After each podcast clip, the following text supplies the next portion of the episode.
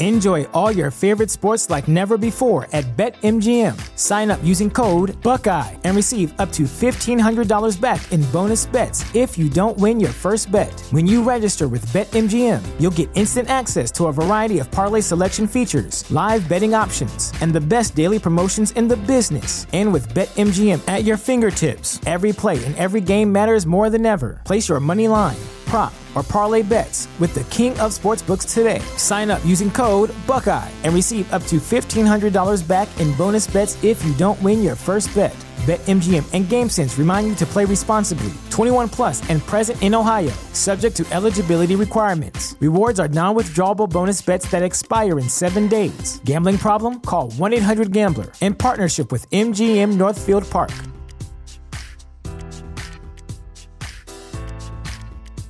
At Parker, our purpose is simple. We want to make the world a better place by working more efficiently, by using more sustainable practices, by developing better technologies. We keep moving forward. With each new idea, innovation, and partnership, we're one step closer to fulfilling our purpose every single day. To find out more, visit parker.com/purpose. Parker, engineering your success.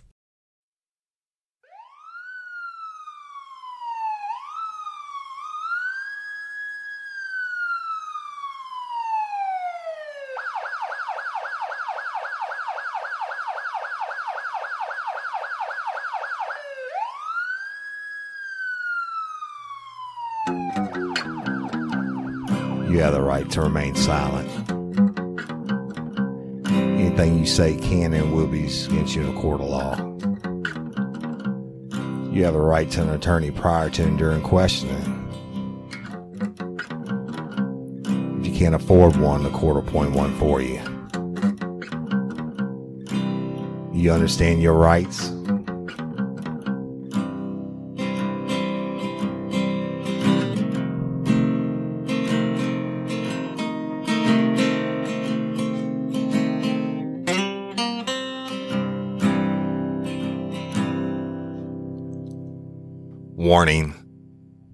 Each episode of Real Life, Real Crime, the podcast will contain descriptions of acts of violence or of a sexual nature and are for people that are 18 years or older.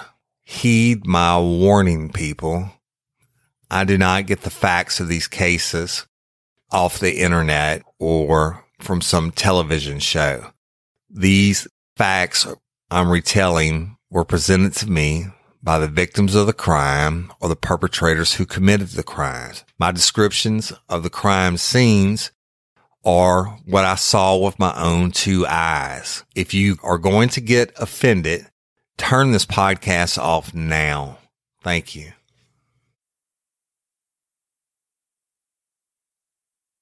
Hello, everybody. Welcome to this episode of Real Life, Real Crime, the podcast. As always, I'm your host, Woody Overton, and Jim, the Hitman Rathman, Jim is what he likes to call me. Rathman. Y'all, um, we're on the private Patreon page that do so y'all can have some more access, uh, you know, bonus content for your Patreon members. Because we couldn't have run this investigation without you. But everybody else, you'll get to hear this tonight when it drops. And we are in person together, hmm which, which I like, is which is nice. It is always nice, A lot more of that to come in the future. Though. Right. That's right. We're just getting started, baby. But the, um, I'll turn that off. the, so y'all were, you know, we're unscripted. We're raw. How can they be posting on there? They shouldn't, they shouldn't be able to post. I don't think so. Hey, are y'all on the, uh, Michelle, y'all on the Patreon page? Are we on the right page? I guess so. You hit, you hit the Mhm. link? Okay. All right. So anyway, I guess people can make a post on it, but it doesn't matter. They, you're all good. Patreon members, but the everybody, um, we're doing a hotline episode means where we're going to answer your questions to the best of our ability on Courtney's case. Um, and there's a lot of them. So, but we can't answer Hundreds. Yeah, we can't answer everything naturally because of the sensitivity of the investigation. Jim, what do we want to say about where we're at now? Um, what do you think we can Um, say?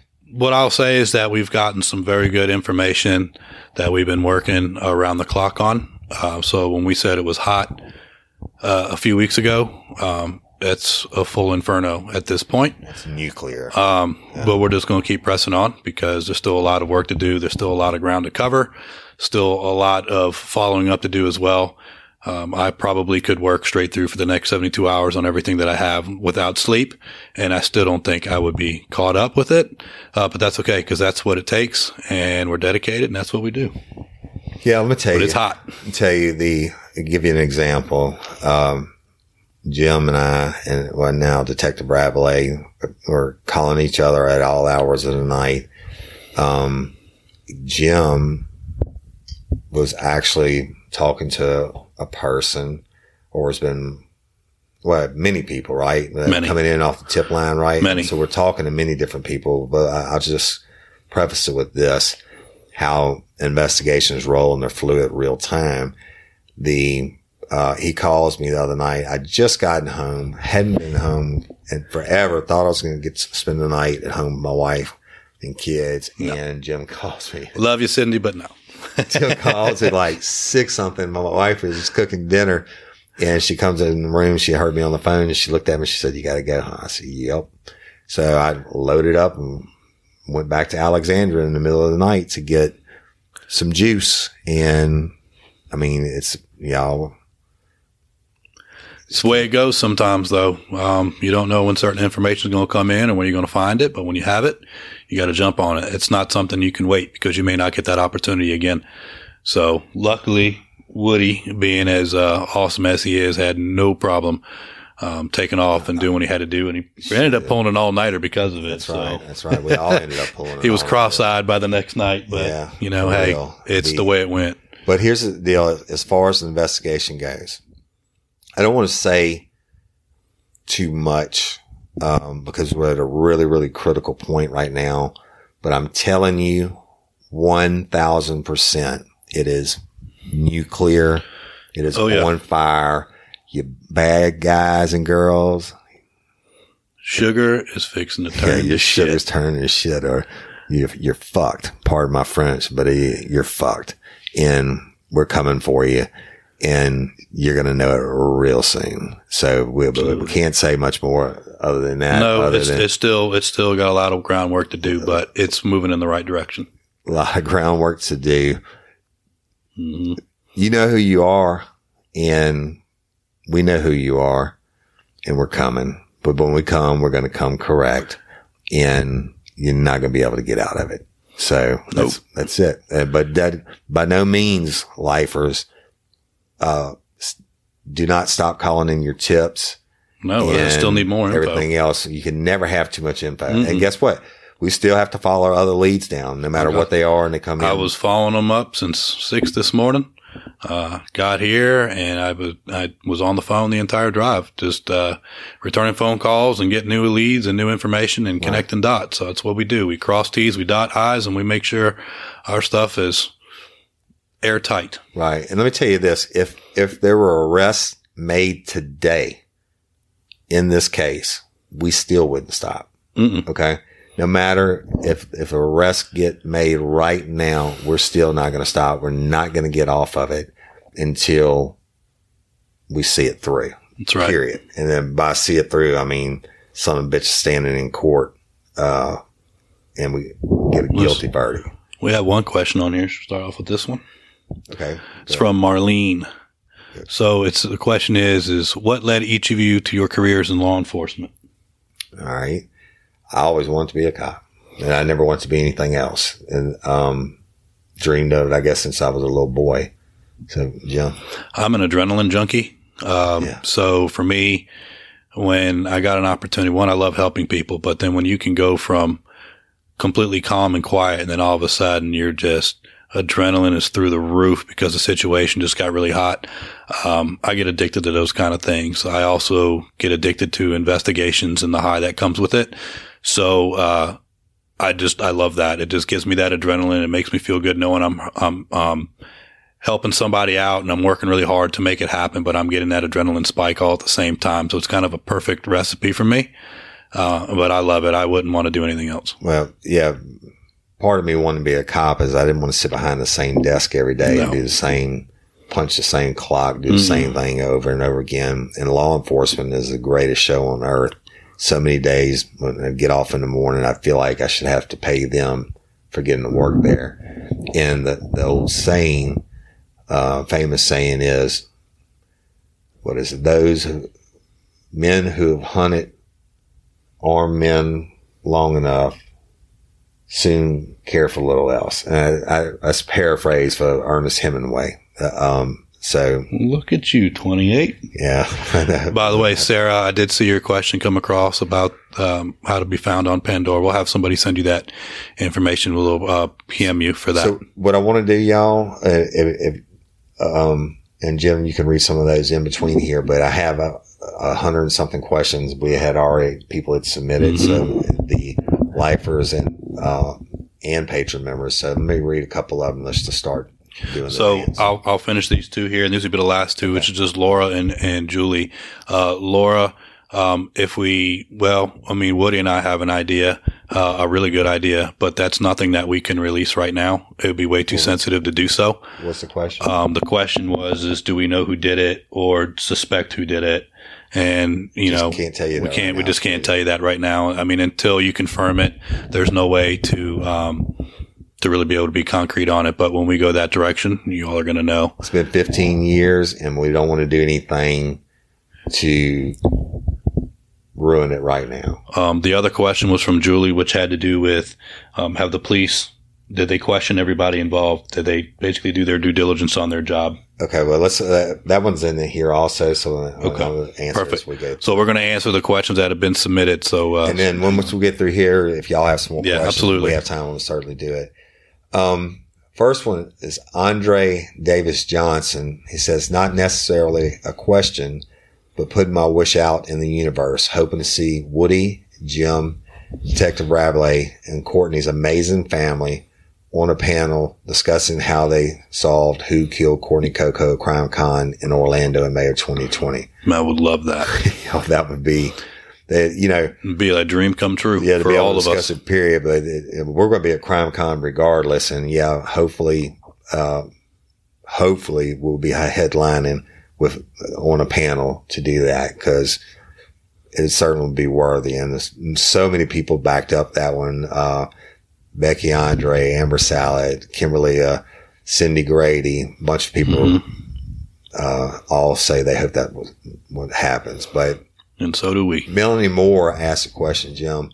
Says, uh, is there someone higher up, attorney general, state rep, state rep, et cetera, that Detective Green's handling of the case can be reported to? Well, the, everybody has somebody they have to answer to eventually, uh, uh, even law enforcement members. And whether it's Detective Green or anybody else that's in official capacity and, and something is found out, which I believe dirty laundry will come out in the end of this, then they're going to have to answer to the powers that be. So it is, you know, if you're local law enforcement, you could be answering to the state police. If you're state police, you could be answering to the feds or a combination thereof. The feds have to answer to other feds. So yeah, the, uh, they're going to know whoever's dirty or bad, they're going to know and they're going to have to answer for it. So It's all going to come out in the wash. yeah. And you can, you can bet that the, the murderer is the first Just thing the way it's just the way it goes. the the murderer or or the first thing they're going to do is flip on, Flip on someone else and get less of time. if it's a dirty if it's a dirty law the enforcement. best. officer. It's basically the only play they have is to uh, at that point is to flip on those on others and hope you can get a lighter sentence. Okay, Elizabeth P. Chalker. She's at- awesome, by the way. Hey, Elizabeth. she says, "Does APD still have the evidence from Courtney's house, and has it been tested yet?" Hmm. yeah. Well, the I'm going to honestly tell you that we don't know if they have the evidence yet. Uh, I'd be very shocked uh, if they do, but if they do, that'd be great. I can I can tell you for sure it hasn't been tested.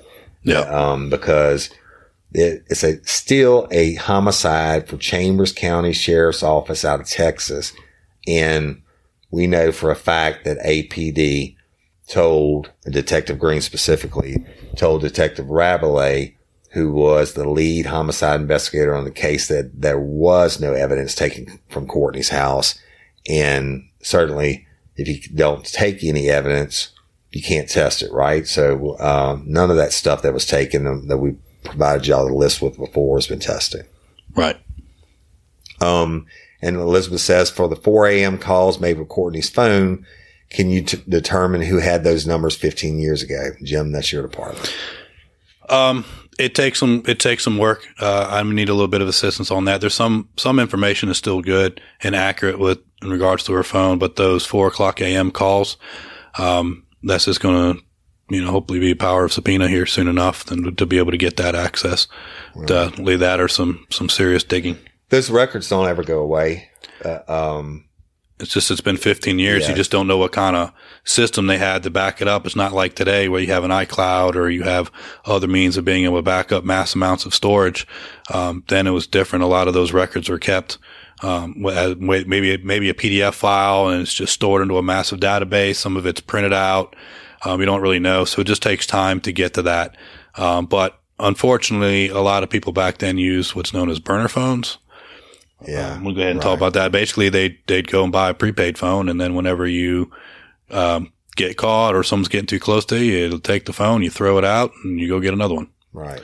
Burner and unfortunately, that's what a lot of those, uh, phones back then were, were used for burner phones for that. Okay. So Christian D R E R U P Drup says the mom mentioned they had the names of the people who were called confusing why such obvious leads were never followed up on.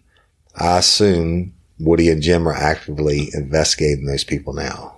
Christian, mm-hmm. you're absolutely correct. 100,000%. We don't, we do not miss anything. We will talk to everyone yeah, we are allowed to have access to, period. Right. Everything. Next question is Elizabeth again. Um, She's got a lot in there. Yep. Yeah, I, I, skipped maybe, a couple. Maybe you missed your call. Maybe Elizabeth should have been a detective too, because her questions are pretty good. yeah. Who was at the domino party? Have they all been interviewed by Woody or Jim or any law enforcement? Mm. Well, it's very sensitive. Yeah.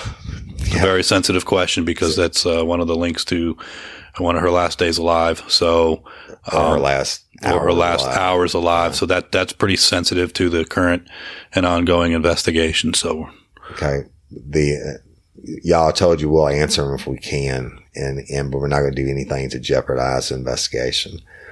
Uh, Julia Gaudet Spielman says, were they able to do a rape kit for DNA? I can tell you that the, they did a what's called a SANE kit, a sexual assault uh, no, sane is for the nurse. The, the rape kit, whatever the official term is for it, it was done and nothing was recovered. Okay. I, I can tell you that for a fact. Um, that's in the autopsy. So, uh, somebody, Elizabeth says is Cedric Green originally from Alexandria area. I believe so. I assume sure. so. Yeah. I'm not sure. Uh, um, skip over a couple of so, these. Here's here's a question from Julie James on here. I'm going to yeah. answer this real quick while you look.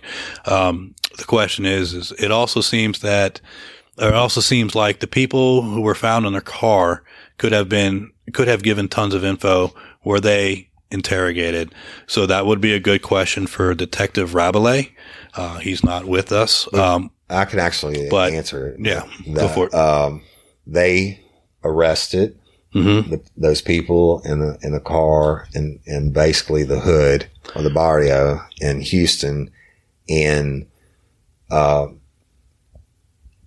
they had Courtney's car as what we call a crack loaner, and the meaning that people will go in stolen vehicles like that and to get rid of them, they'll drop them in the hood and leave the keys in the car. And that the first person gets it and they'll take it to a drug dealer and say, you know, give me five rocks and you can have this car. You can have the car for a week. And, and, and that is such a great way to destroy evidence, um, and get the wrong people. But the people that were arrested in the car absolutely have nothing to do with Courtney's murder other than they were found in her car. Okay. And that, that they had some time in that car, I'm sure passed through many hands in the Mm-hmm. hood. Yep. Detective Rabelais handled that and he did a tremendous job with it. Um, so, uh, you know, maybe we can ask him later on to speak to that further if needed, but, uh, he did a, he did an outstanding job on that years ago. Yeah. Had Detective Rabelais a bomb. He is pretty damn good. Another question from um, Spielman said it was rumored at one time that Courtney was an informant for APD. Any truth to this? Uh, if yes, th- this could have led to her murder. Absolutely no truth to that. Zero, uh, Julia. She was never an informant for APD, period. Correct. Um, is it is it a common practice for law enforcement to slander victims amongst themselves the way Green spoke to Rabelais about Courtney? And if not, what could be his reason for calling her a crackhead to Rabelais?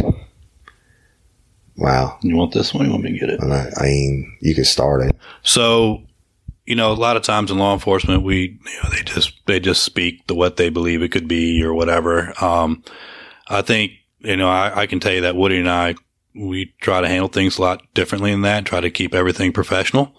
Um, I don't understand why, yeah, he would turn around and make that comment, um, to Detective Rabelais, maybe to, I don't know. Obviously, to uh, from what we can gather at this point, it may be just to discourage him from continuing to investigate, as if her life didn't matter. That's the only weird thing that I can think of, just because I that's just not how you should handle it. Um, you have a deceased person, you have a family that's suffering, and at the end of the day, you got to handle that with respect and care.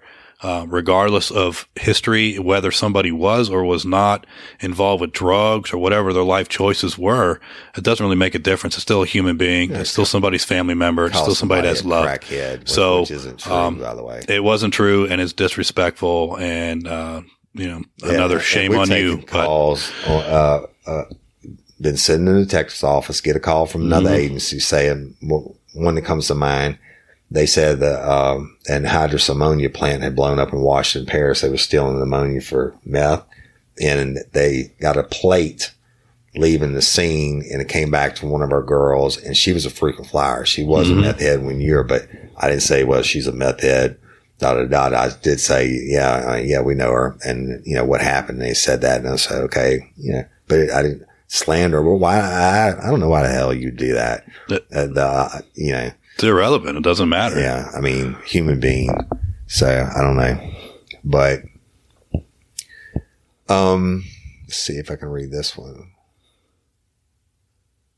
Okay, Penny T. Smith says, okay, once Woody and Jim and Rabelais have finished their investigation and have exalted all avenues, how are you guys going to obtain evidence from APD to be tested for DNA since you guys are no longer law enforcement?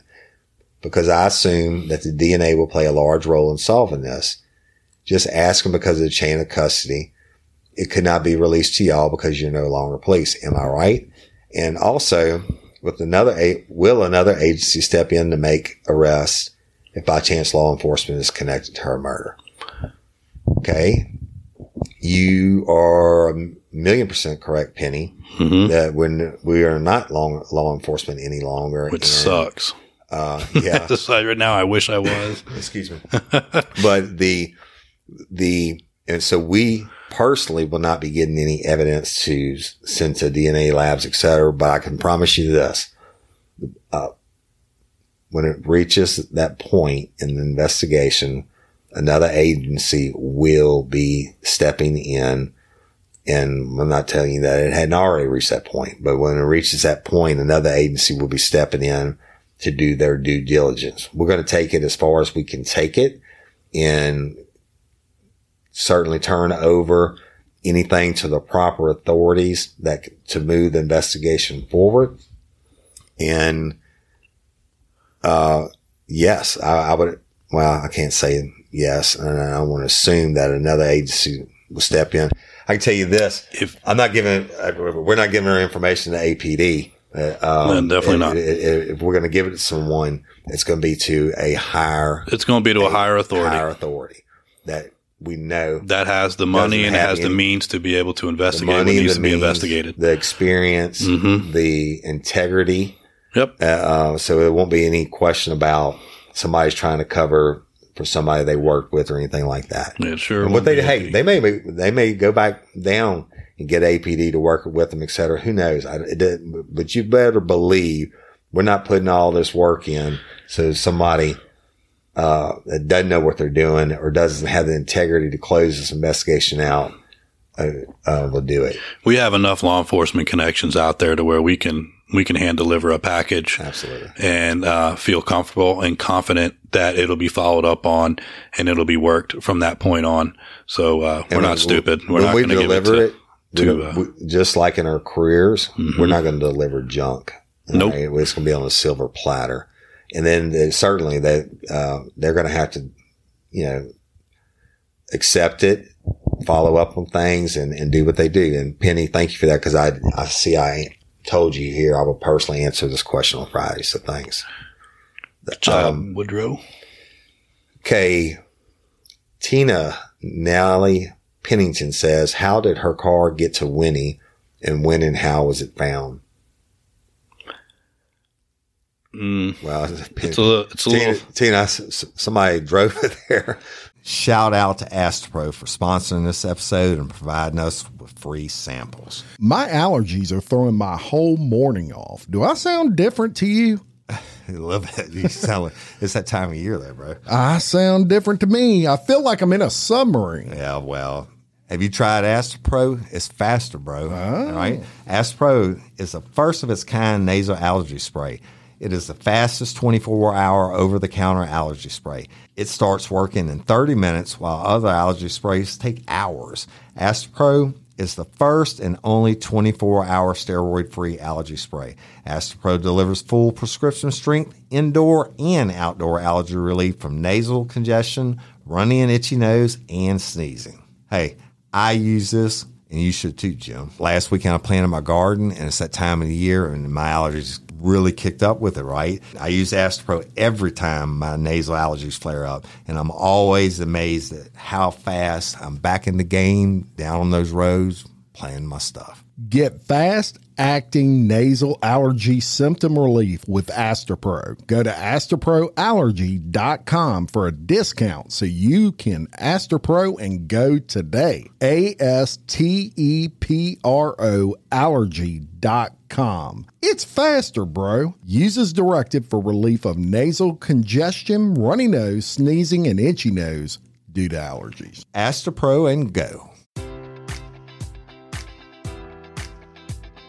Enjoy all your favorite sports like never before at BetMGM. Sign up using code Buckeye and receive up to $1,500 back in bonus bets if you don't win your first bet. When you register with BetMGM, you'll get instant access to a variety of parlay selection features, live betting options, and the best daily promotions in the business. And with BetMGM at your fingertips, every play and every game matters more than ever. Place your money line prop, or parlay bets with the king of sportsbooks today. Sign up using code Buckeye and receive up to $1,500 back in bonus bets if you don't win your first bet. BetMGM and GameSense remind you to play responsibly. 21 plus and present in Ohio, subject to eligibility requirements. Rewards are non-withdrawable bonus bets that expire in seven days. Gambling problem? Call 1-800-GAMBLER. In partnership with MGM Northfield Park.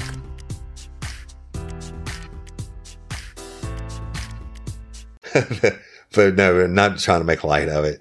Uh, the perpetrator or perpetrators drove the vehicle there and they, they dumped Courtney and Winnie. And the car was found sometime later and people were arrested in it uh, in Houston, Texas.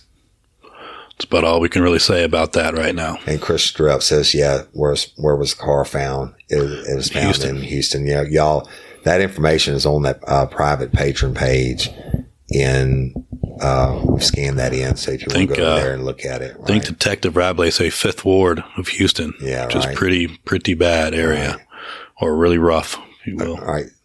Uh, Sarah Craig says, can Louisiana, Louisiana State Police or the DA take control if y'all can't get the evidence? Absolutely. And we're counting on it. Right? Well, absolutely. If we, you know, once we cross the T's, dot the I's, and hand deliver a nice package to them, hopefully it's enough for them to uh, be able to go from there. If that's where the direction we go at that time. Right. And y'all, we're not telling you that we hadn't already done these things already. We're just telling you we can't say. So Ray N is the middle initial, last name Nikki says, I have a comment and I have to say it's cause it is really bothering me, exclamation. I don't know why they are trying to make Co- Coco out to be some drug head cause all capitals she definitely was not. The overdose assumption is pure bullshit. She was definitely not a dope head. I know that for a fact. Now, on the other hand, some of the people she chose to surround herself with during the end of her life were not good people. And yes, many of them, sorry, somebody's beeping in. And yes, many of them were on drugs or sold them. Coco was an amazingly sweet soul. I wish she never would have got involved with the wrong crowd. Hashtag justice for Coco. Go ahead, John. No, you I, I uh, Ray Nicky, the, I mean, I, I totally agree with you. And, and I, um, I, I know she was wrong around the wrong people. Um, but she was an amazing person, y'all. And, and- she was a 19 year old girl. Yeah. I mean, she had a lot of life to live.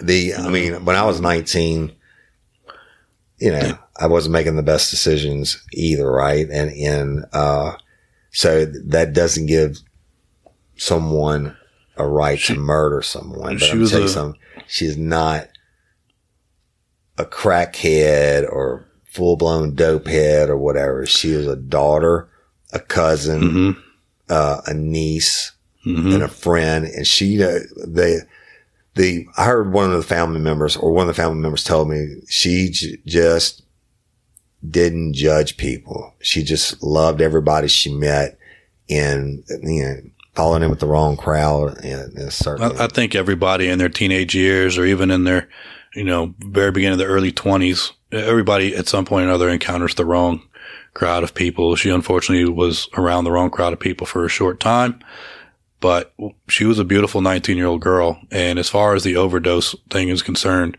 um, I don't know many overdoses where a body ends up across the state line. with, You know, it makes no sense at all. and, and, and nude from the waist down with the legs. Yeah, exactly. And, and the next question is from Jessica Herring, and she says, Ray, she's answering Ray Nicky He says, every time I hear the OD story, I think to myself, well, who gives a shit if she did it or didn't? It's still a homicide according to the coroner. And Jessica Herring, you're right on time, sweetie. Mhm. Right on time. It's a, it is a homicide investigation, period. You got any questions you want to read while I read this next one? Um, I don't see any on here right now. I mean, there, if I scroll up, it would be. All right. So that Heather P O P L A I says, Jessica, I think it, it, the exact same thing, girl. I'm like, why are we even talking about it? Who cares if she was? I realize to the family and friends, it does matter because of her memory. But for the investigation, I just don't even know why it matters. Is a crackhead's life less important than anyone else's? Also, I've known some crackheads and they did not hold a job, have their own home, or host any kind of dominoes night at their house. They are more of a, a the couch surfing type, negative bank balance, in and out of custody, etc. The story we have doesn't fit that dope head profile. I'll never believe that about her. At the end of the day, you know, toxicology screens, no toxicology screens, what if she was or was not involved. At the end of the day, the coroner determined it was a homicide, and that's exactly what it is. And that's how we're moving forward. That's it. Period. Yeah, and and um, definitely not a crackhead. Um, Melanie Moore says, all these years later, is it possible to find out where the phone was when those 4 a.m. calls were made? If the person interested reportedly had it and it pings towers in Texas or on the way to Texas, that should be significant. Melanie Moore, you're correct. Uh, I, I would like to say 100% certain that they could still go back and pull that If they still have the information, then yeah, we can still we can still figure it out. We can still triangulate but it. sometimes stuff gets lost, y'all. And while we're talking about this day, I, I know of a certain law enforcement agency uh, that has no 911 calls. Uh, I think since before 2014 because the system blew up or something. I don't know. So sometimes those things happen, but I doubt that. That's it's a major company. So, um, and uh, you better believe it's going to be looked at. Uh, one of the questions on here has to do with are we, is APD helping us out at this time? um, APD had an opportunity to speak with us already and chose not to uh, return the call. Um, Actually, so- they, they said they were going to meet. Well, they said they were gonna meet. times, and, it- And they never it- did. It kept getting delayed, and uh, we never even got a call back, So- other than one text. to answer your question on that, nope. And um, as far as your second question in regards to uh, have we spoken to Green? Uh, no, I haven't. I don't think he would Yeah. talk to us anyway. yeah, And honestly, at the that. way he's botched this investigation, I don't even want his his name coming out of my mouth because I don't. yeah. I I, I, I just I don't got have any respect for that. I I'm sorry. To say to him, I, Suck it, life. It is what it I- is. I, I wouldn't uh, ask him a question if he was standing in front of me. The um, he's got nothing for him. So the um, how old? This is from Allie Blackman. How old was that friend's child, and would it be possible to talk to them and see if they remember anything? Uh, why were the check? Well, let's answer that first. The it's possible. Allie actually had a four year old pick out her mother's murderer out of, a, of what we call a six pack on a lineup on one of the cases. And Jim, I think you know which one I'm talking about. And, and so, but after 15 years, I don't know, but the, uh, I'm sure that'll be handled. And the second part is why was the checks being used not looked into further? And is it possible to do so? The checks, y'all, if you don't know about it and you hadn't seen it in the Patreon page, because we hadn't discussed it, um, I think about a year after Courtney's murder, some checks were written off her account in Houston to pay some electricity bills. And, um, fortunately, the, unfortunately, the electricity company just wrote it off because it's cheaper. I think it was $600 or Yeah, something like that. cheaper to write it off than to go through off, litigation or on the it. bank wrote it off and then to try to dig into it. But certainly Detective Rabelais and them looked into it and it, nothing there. Uh, the, the, the, the people, um, those people had nothing to do with the direct murder of Courtney. Now you remember her car was in the hood in, in that area, Texas for you know, like a week. So, you know, all right. Um,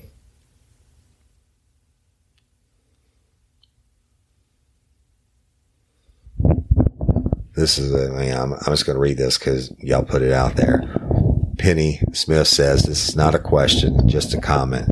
I just have to say it. Excuse my language, but I want the sorry motherfucking murdering bastards that are so nervous right now because they know y'all are close to the answers and they are screwed because for 15 years they've been walking around and thinking they got away with it. I hope they are shitting themselves daily waiting for the ball to drop because it is. Oh, I guarantee you, they're feeling the heat. Love your I guarantee it. Penny. Love your Great statement, Penny. Spot on, spot on assessment. That's the same thing I want to say, Penny. I, I'm trying not to curse so much uh, now, but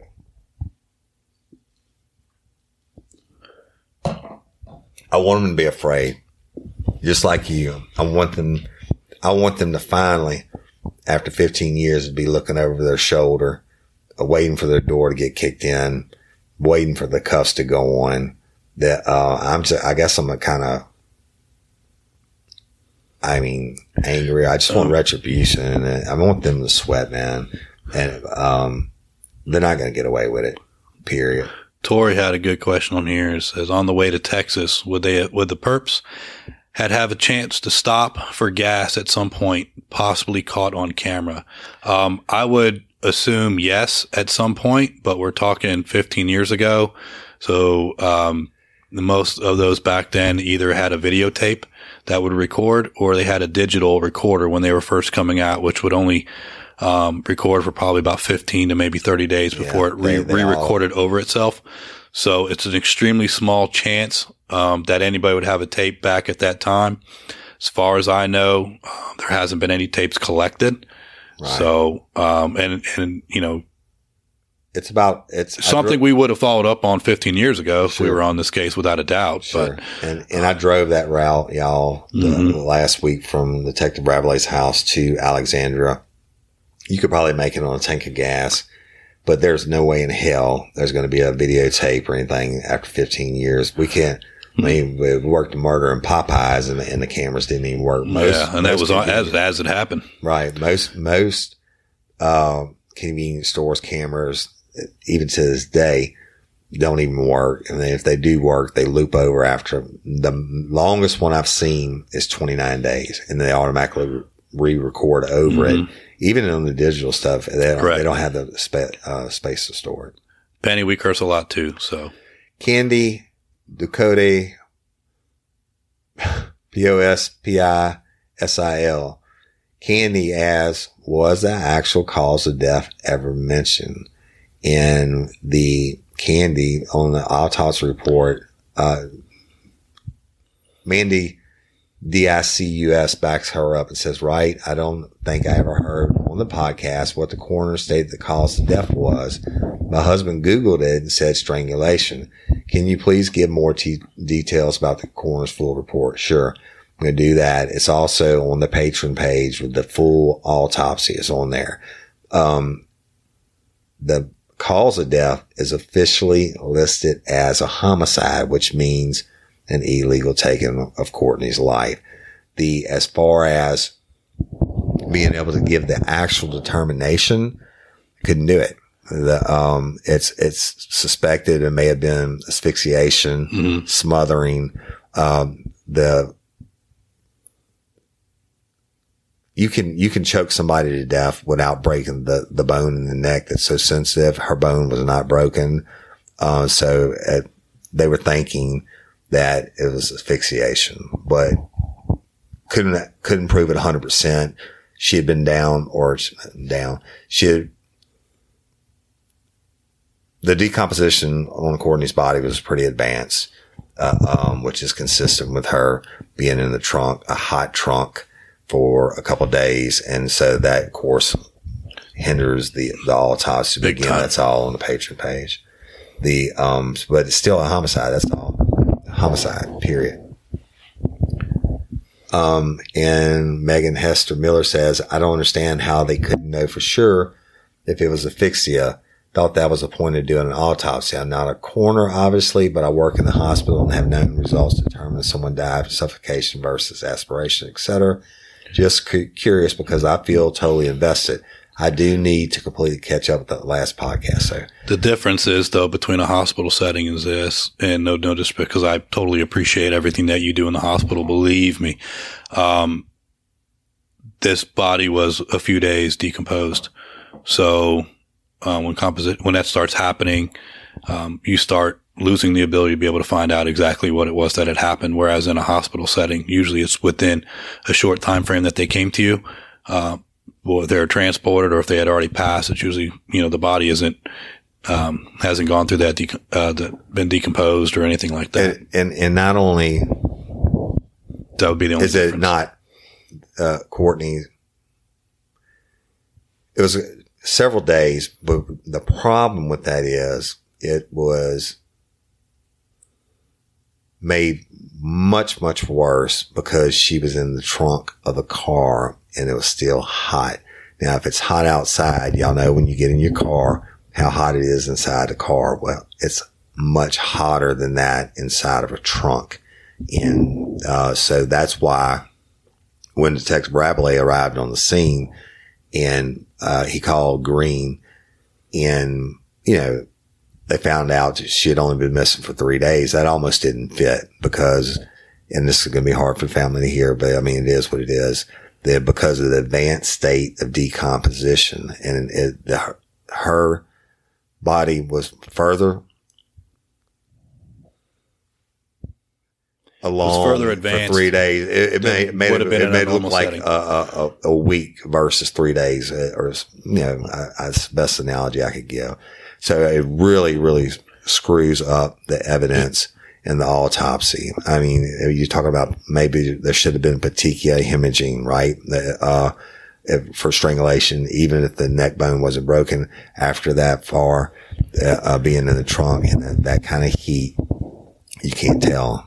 Uh, Um, but I mean, the, the pathologist that did it did a hell of a job.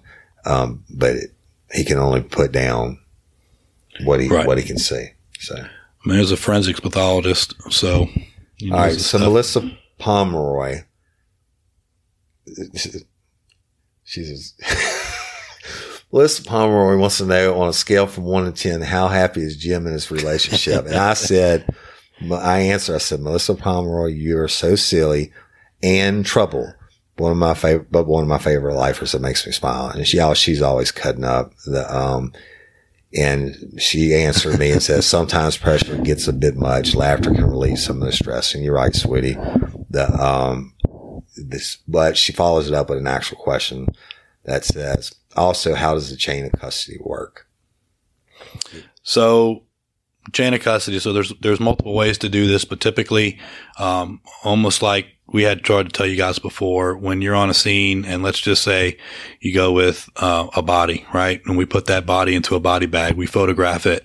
Once you put it in a body bag, you zip it up. Well- you're going to use a Once you arrive on the scene, Right. it- it- and uh, you, it's yours. You take the chain of custody starts there. Okay. Right. It starts there. But, you know, when you're going to document what time that body was in the bag, what time you took a photo of the seal, that it was sealed, what time that they left to go to the coroner's office. Um, you know, everything is documented and that's kind of the chain of custody. You really don't do anything with any of the evidence without loading, documenting it. Uh, like another example would be, um, in this particular case, and I'm just going to give it because it's just a fact of life. Um, when they went to retest the blood, okay, um, if they got that through Texas um, state, their crime lab, um, they would have had to have pulled out whatever files they had, whatever information they had in, re- in regards to uh, the blood work, and they would have had to fill out a form, maybe even take a picture of them actually doing it, documenting it. So let's just say there was five mLs worth of blood, and they took out two and a half mLs. So they need to document exactly how much they took out, how much is still remaining, who took it out, what time they took it out, signed it, witnessed it. And that way, eh, you know, and that way there's, you constantly have that chain of custody, you know, then this blood went from this location to this locate to another location. That's all documented. And then it's the same way when it comes back to you. If, if let's just say blood's returned to that evidence collector, they need to do the same thing. I put it in another tube, um, whatever the case might be. That's what we mean by chain of custody. It's, it's completely documented from start to finish. And once you take a piece of evidence into your custody, whether you arrive on a scene and it's a body down and you visually are looking at it and say, okay, this is my scene. And that's you're the first link in the chain, right? And then you send it in. Uh, let's say, let's say I arrived on the scene and worked and Jim and I are partners and this happened on cases, uh, on state ground or, or the guy wanted the bottle up his ass. Uh, um, Uh, thanks for the visual. Anyway, Jim went to those autopsies. I didn't, right? So Hmm. uh, the, when he takes it out, the body out, or they take it out at the autopsy, that's the next link in the chain. It has to be documented. Correct. And every time that piece of evidence moves from one person's hands, well, let's say they put it in the evidence locker. That's evidence locker technician is the next chain of custody. So it's a chain and the, uh, the chain can't be broken without it being documented because the defense attorneys will have a field day. Absolutely. All right. Um, was the car returned here? Was the car returned here to Louisiana? And who is in possession of the car now? And if no one has the car, was DNA taken from the car and preserved so that it could be tested? The car, uh, was originally taken in possession and tested thoroughly at the Texas State Police Crime Lab in Houston. The Miss Stephanie, the mom, didn't want the car back. And, and so after that, I mean, and I can't blame her, right? But the, um, her personal items were returned to the family in the car. I mean, I don't know if the bank took it back or they sold it. Um, I'm not sure what happened with that. It might even yeah. still be in state custody. Well, they didn't. They. I don't know what they're going to do with it all well, these years. But. Yeah. so it's not back in Louisiana. Usually, at some point, it's released or it's crushed. It's really up to the to the family what they want to do. Yeah, it. it was pretty new car though. So I'm, I'm, maybe the bank got it back, sold it at auction, but that's mm-hmm. all speculation. But so, um, Devin Dalzart says, Penny T. Smith, do you write all your questions down to remember them? I have so many questions while I'm listening, but I can't remember shit now. I get that, Devin. So, and, uh, Penny answers her. Anyways, Penny says, no girl, I have a million more. I can't remember. I have so many, but all these questions are awesome and can't wait to get as many answers as possible because for investigative purposes, I know they will not be able to answer all of them. Correct. You're right. And thank you all for the questions. They are awesome. And, and Jolie, uh, Spillman says, I feel you. I have 15 years of questions. And yeah, jo- Jolia, the family does also, right? Um, Michael Ferris Guy says, can the FBI take over this case because of police negligence and because it crosses state lines? They yeah. could. They could if we took the package to them and asked them to look into it, and that's something that they wanted to do. Uh, they absolutely could if they wanted to. They're yeah. the feds. And, and, we're not telling y'all that we haven't done that already. Okay. Uh, so Kelly McComber says the same thing. This is my question too. Cross the state lines. Um, seems like it's been established, etc. And Casey Allgood follows that up about crossing state lines. All right, so let's see.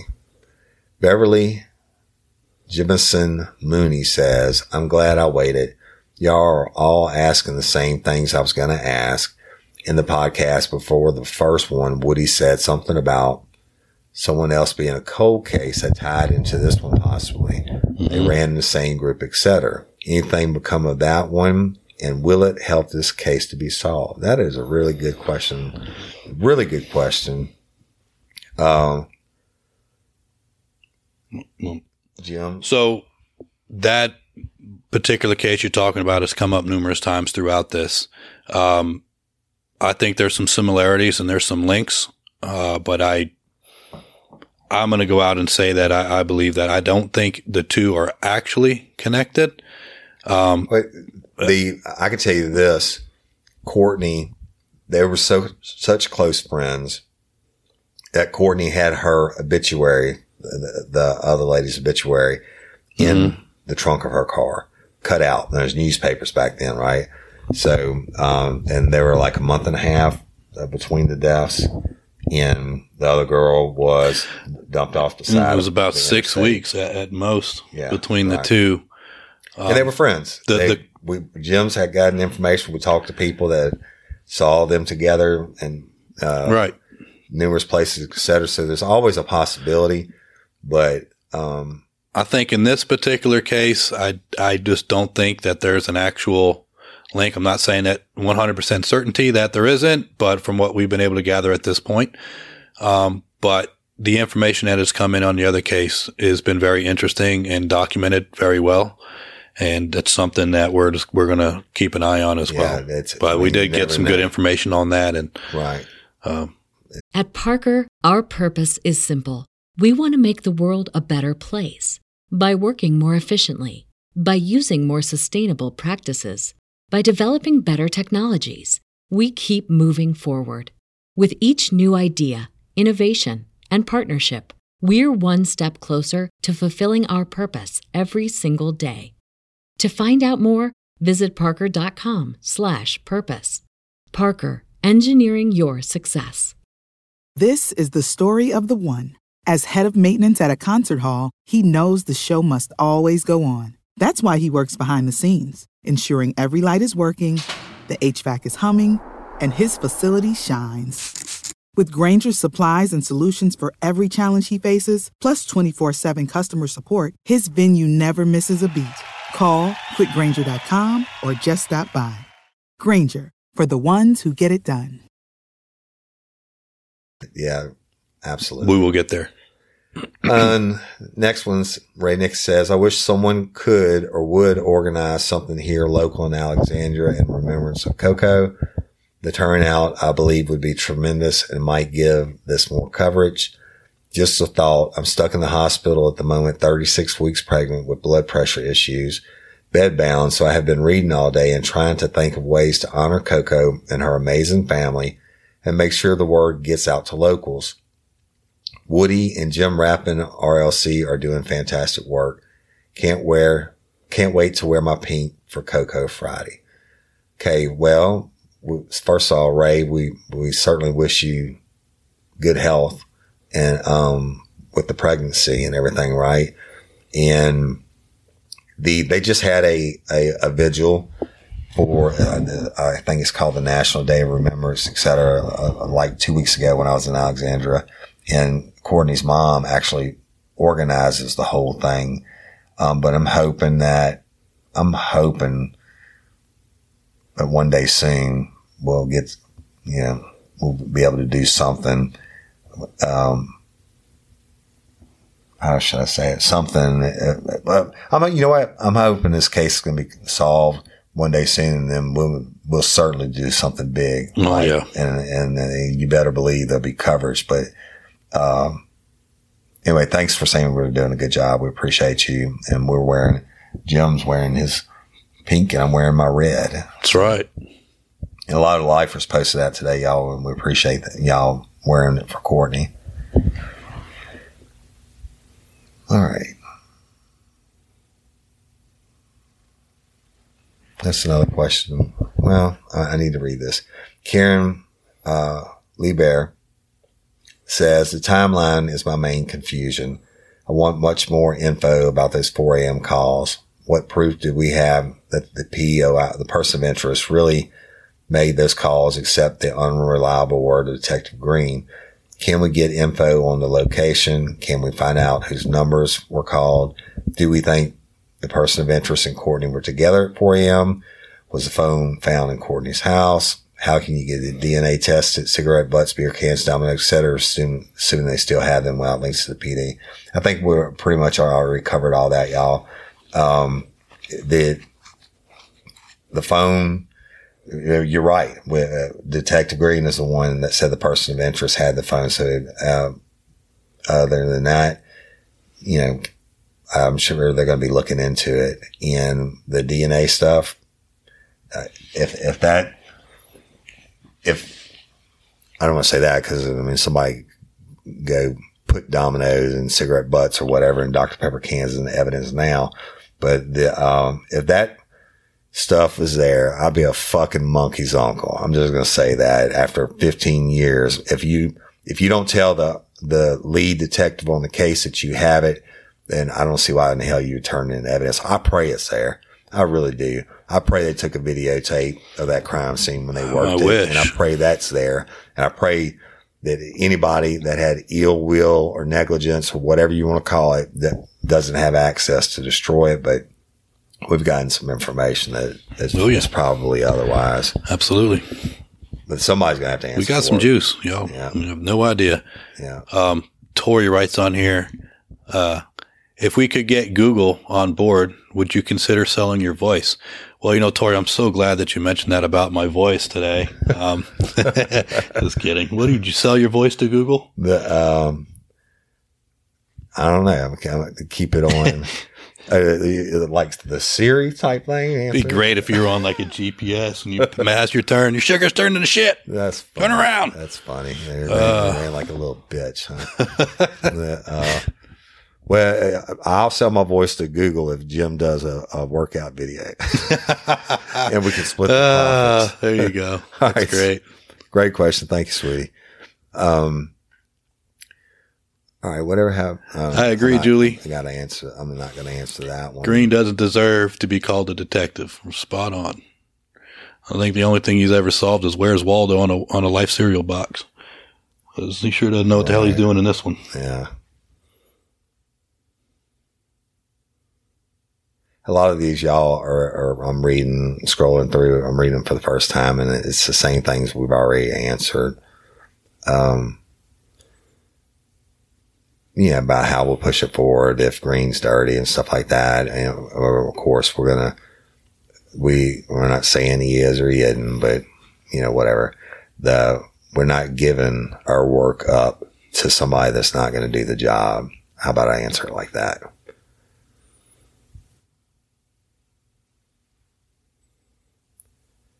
Um, some of these I just can't answer. Some of them are sensitive in nature, so it's not that we. I mean, trust me. At, one, at some point, we'd love to be able to answer everything, but right now, there's a lot of information, a lot of questions that have come in that are just super Right. sensitive. So you guys are thinking on the right on the right path, but uh, Yeah, one day we will confirm it. be able to answer everything. And we'll Amy, those those questions are good, but they're pretty close. Okay. This one says it was mentioned there was no trauma to the victim's body. This means she was not sexually assaulted despite the lack of clothing position of legs. Um, no evidence. You're right. No evidence of her being sexually assaulted. The lack of clothing and position of legs. There's a couple of different theories on that. Mm-hmm. Um, and from degrading her, uh, for shock value uh, to hurt the family, which certainly it does every day, to leaving messages to other people or whatever, but can't really speculate it. Uh, but I can tell you that the autopsy says she was not sexually assaulted. Avery Thiel says, is Cedric Green now APD's deputy chief? If he is, Lord have mercy. I agree, Avery. Yeah, we agree. I we think- won't speak to his current position. Yeah, exactly. Um, Oh man. Um, Angela Stroud, since her case is open back up, who is handling it? Is it still with APD only or has RPSO officially taken it over? All I can tell you about those two, uh, Angel is that we know on RPSO website, her case was taken from being listed as cold to active current investigation. So I would assume that RPSO is doing something since they moved to that position. But I, I can, I can tell you that the, they're not, well, I can't tell you that. At the end of the day, there's three people working on it: Woody, myself, and Detective Rabelais. That you can guarantee. Anything outside of that, no Eh. clue, Yeah. except for what we do with it. And, uh, or yeah, and we can't tell you about that. So, um, when is Friday? When in, when Friday is the hotline ep- hotline episode? Elizabeth would be as soon as I can get home and get my wife to put it on the um, Lipson. And great, great, blah blah blah. Um, all right, Melissa Love, Woody and Jim, what advice would you give a young person aspiring to be in law enforcement during this time of distrust against law enforcement officers? Shit. Mm. It's a good question. Uh, you know, I think if you if you believe in something and you have it in your heart, you go for it, and you know you go into it with the idea of being able to to help your community. I mean, that's what people get into this for. Maybe you have a tremendous idea and a tremendous way to connect the community together. Um, you know, because that's that's what it's all about. I think there's a there's a distrust, but the distrust comes from uh, misinformation and you know i just think it's critically important and i'll just speak to that i just i just think it's critically important that law enforcement goes to those areas that are uh, underprivileged so to speak and build relationships you don't have to go in there to arrest people but you can most certainly go in there and talk to people they're still human beings and i think you build the trust that way and that's i mean that's what it's all about it's community orientated That's how we used to do it. Mhm. We, we knew, I- uh, I would get out I'm talking about in uniform patrol, and then the detectives also. But I would get out uh, in certain problem areas Mm-hmm. and literally get out if they had a, a bonfire going, uh, uh, hanging around the trash barrel. Well, I'd get out and go go hang out and talk. to them. Absolutely. They knew that I wasn't going to do. Now I probably arrested half of them. Sometimes when you get out to go walk up, half of them take off running, know- and that's okay too.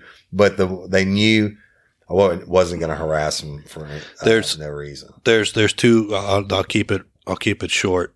Um, to answer your question, finalize it. If you believe it in your heart and you and you feel that something you want to do, you absolutely go for it and you fulfill those dreams and you come up with a way to inspire others to to do what you do and find that missing link and bring the community together.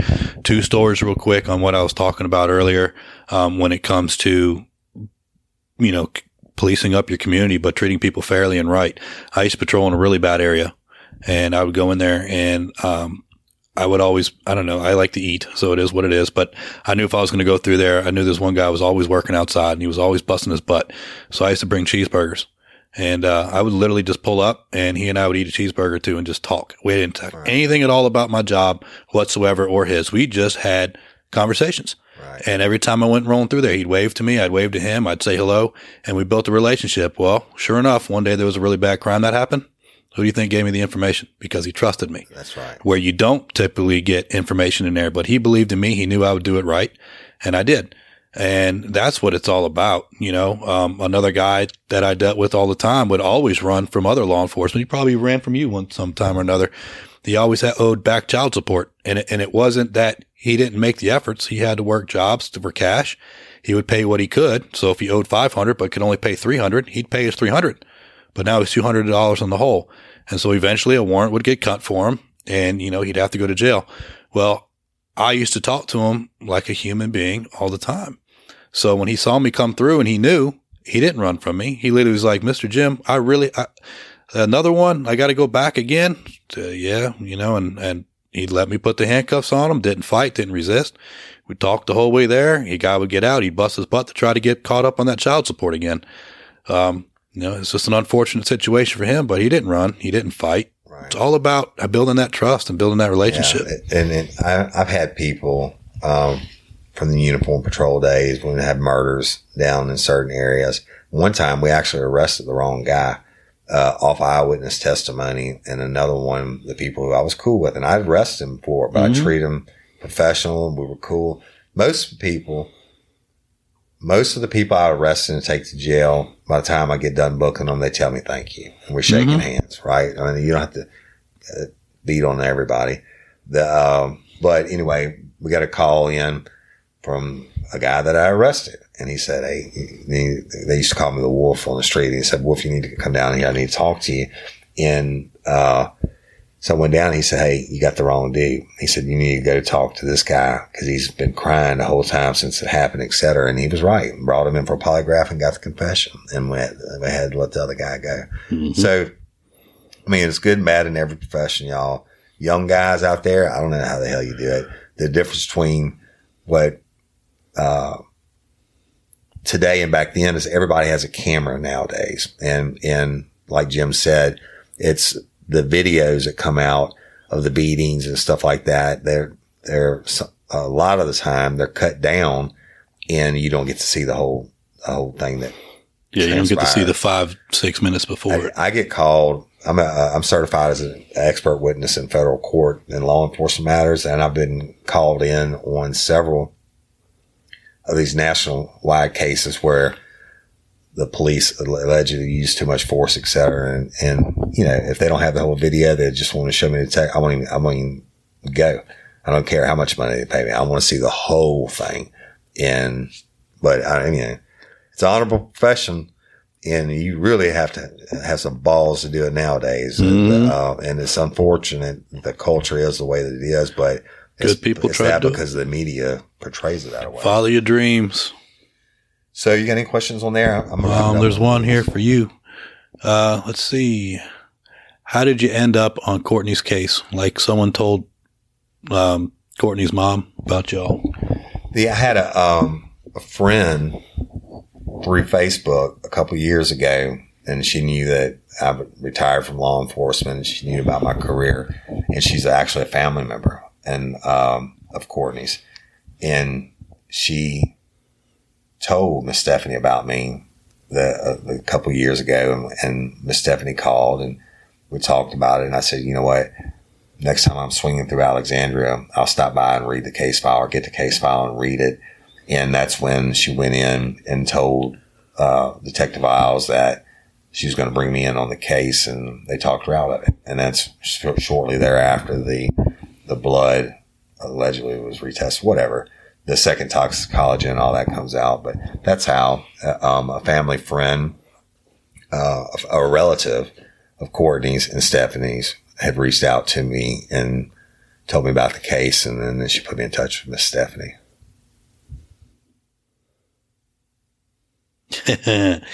Uh, there's one for me. Jim, I want to know your biggest what the fuck moment on the streets. Like when you questioned if your job was really worth it. Um, lumber, slumber. I'll just leave it at that.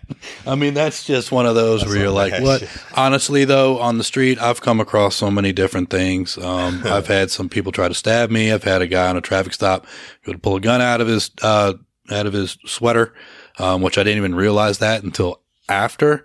Uh, so I made a traffic stop this one time and there was a bunch of robberies that were going on at night at the convenience stores. Um, not in our area, but a little bit more west of us there in the Baton Rouge city limits. And, uh, I stopped this car. It came out of the bad area. Um, and it was just one of those moments where you start talking to the driver who was like, literally the guy was like six, six. Um, and the hair in the back of your neck stands up because the radios weren't working too well at that point. Nobody was coming to back me up on that. And the conversation wasn't going well. I mean, I just, I just knew it was going to go south very quickly and the strengths are in numbers. And sometimes in law enforcement, you know, you feel like you can handle everything, but you got to be smart. And that was just one of those times where I just, you know, that the traffic stop wasn't necessarily worth it. And so I gave him his information back and immediately tried calling other people to like, Hey, come over here. We know something's with this. I just knew it. And, uh, so I rewound my tape that I had inside my car. And right at the time I was handing him his driver's license back, the passenger got out, um, literally pulled a gun out of his, uh, front sweater pocket, pulled it out, started coming down with it like this, saw that I was giving the driver's license back, pulled it back, stuffed it back into a sweater, and they took off to Baton Rouge and they ended up being the robbery suspects Yeah. to Baton Rouge. Uh, we had, we called everybody out on that one, and uh, they got caught and linked them to numerous um, robberies that were going out at night at convenience stores, and that's where they were headed. Yeah. So talk about an oh shit moment. Right. Yeah, lots of those. Too many to remember, honestly. The um, but y'all back to Courtney's case real quick. We are way way involved. Mm-hmm. I can't say anymore. And you better believe we're coming. And you better believe we're not putting in all this hard work and effort and time away from our families and everything else to give it up to somebody that's not going to take care of it. Okay. And that's all we can say about that. And when we do that, or if it's been done already or whatever, those people have to have time to do their due diligence and catch up mm-hmm. and work it. And it's just the way that it is. So, but you know, keep the tips coming in, uh, the calls, the support, share it outside the page. And, you know, again, Patreon members, thank you so much. And thank uh, you very much. Any supporters uh, I really love all y'all. And, and, and I, I think one of the things, uh, I'm not going to go back in that. Patreon is necessary, y'all. It's absolutely necessary to, I mean, not even take, defer a tenth of the cost for what we got going on. All right. But it's, it certainly helps and we appreciate it. Yeah. Thank you guys very much. Keep, keep on sending in your information. Keep sharing Courtney's story. Um, keep doing everything that you're doing, but we love and appreciate all the support and the wonderful message we get. And, uh, we're going to keep working our butts off. You can guarantee that. And we're going to, we're going to find the answers. A lot of stuff's been uncovered at this point, and when I said it, it's it's all it's an inferno right now from what it was just a few weeks ago. Um, people are are they're going to be feeling it real soon. Yeah, for real. So, um, y'all, this is time for the podcaster talk, I guess. If you would please go to iTunes, leave us a review. Um, continue to like and share our real life, real crime friends, fans and crew page has blown up. I've never seen anything like it. Uh, 800 new members yesterday or something, or I, I don't know how. Crazy, but we love it. So let's keep. Oh yeah, going. yeah, you love it. Just, uh, that- that- I'm, I'm, I'm doing the podcaster thing now. So I'm trying to say, y'all go to that page. You know? I'm be honest with you. I haven't been to my regular Facebook page in like a month and a half because all I do is go check the crew page because that's where it's all at. Even the regular real life real crime page, I think I may have been there once a month because I'm going to the uh, crew page and I try to answer. I try to answer every post that I can that y'all make or question that you answer, at least give you a thank you comment, et cetera. And I know Jim's doing the same thing. Uh, but y'all, that page has just a wealth of information and our viewers and, and the dream team moderators. Oh my God. Y'all know we love you. But if you're not a member of the page, and I know a lot of you aren't, even the Patreon members I've seen, um, a lot of them become Patreon, but they're not in the crew page. So I don't know how Right. we can address that. Link other both of to them talk to y'all about it now. Go check it out. We have stuff like Karen Ortolano, who's who's just like a research genius, posts something Hi, interesting about um, true crime every day, and then every all the interaction uh, with the crew members and the lifers and stuff. If you if you're not a member of the page, go join it, and then ask other people to join it because if you're not a member of the page, you're missing out. And then of course we have the Lagniappe page, which it's up in the hundreds now, and that's where um, lifers can go to post stuff that's not directly related to the cases. Like we have everything from a cookbook going on to we swap beers and hot sauces and uh, Dave McKinnon is a lifer. He, he um, It's hilarious. he is fun. he, uh, he posts some videos and stuff on there. Like last night, he put he put on Bad Boys, right? But there's a, there's a place for that, and I think that Dave understands it. That's, that's what the Lagniappe page for. Lagniappe is a Cajun word meaning something extra, free, or bonus. So anything all you lifers have that you want to do outside that's not true crime related, yeah, you if you you got something you make and you want to sell it or whatever, go put it on there. We don't we don't care. That's your Share page it. too. Absolutely. Um, you're, you're a lifer, and we love you and we appreciate you. Um, so just continue to like us and share us and and support where you can, and continue to call the hotline. I don't have the number. I know it's on the website. The um, but that's it. I guess we're going to wrap it up with this. Yeah. Well, hey, like we appreciate you very much. Thanks for watching. Thanks for listening. Thank you for all the tips and all the information. Stay tuned. It's getting hot. It's getting hot. It's getting hot. Uh, Bring y'all some some good info next week, hopefully. yeah. Oh man. Some updates. They, um, love and appreciate each and every one of y'all. And I'm Woody Overton. I'm Jim Rathman. And it's Been a pleasure. ne- next time or ever, don't let us catch you down on murder. Bye. Peace.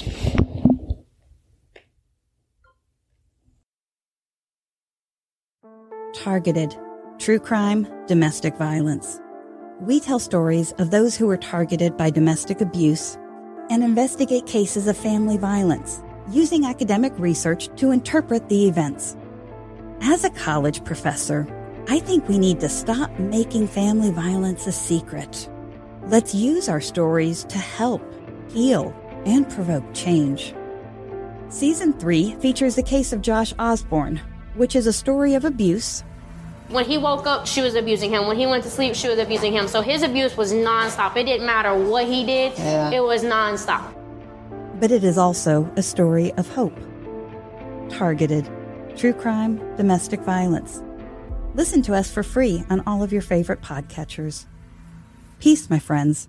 Peace.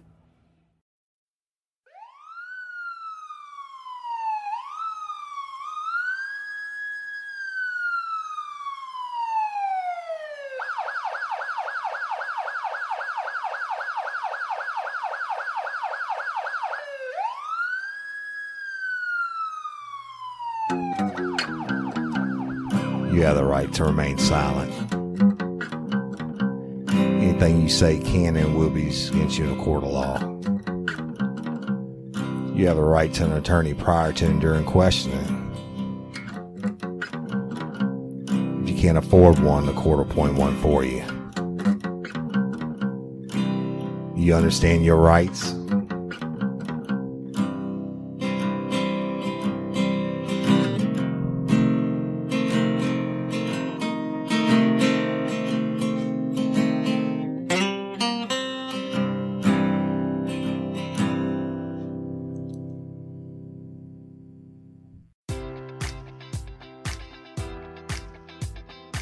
Enjoy all your favorite sports like never before at BetMGM. Sign up using code Buckeye and receive up to $1,500 back in bonus bets if you don't win your first bet. When you register with BetMGM, you'll get instant access to a variety of parlay selection features, live betting options, and the best daily promotions in the business. And with BetMGM at your fingertips, every play and every game matters more than ever. Place your money line prop, or parlay bets with the king of sportsbooks today. Sign up using code Buckeye and receive up to $1,500 back in bonus bets if you don't win your first bet. BetMGM and GameSense remind you to play responsibly. 21 plus and present in Ohio, subject to eligibility requirements. Rewards are non-withdrawable bonus bets that expire in seven days. Gambling problem? Call 1-800-GAMBLER. In partnership with MGM Northfield Park.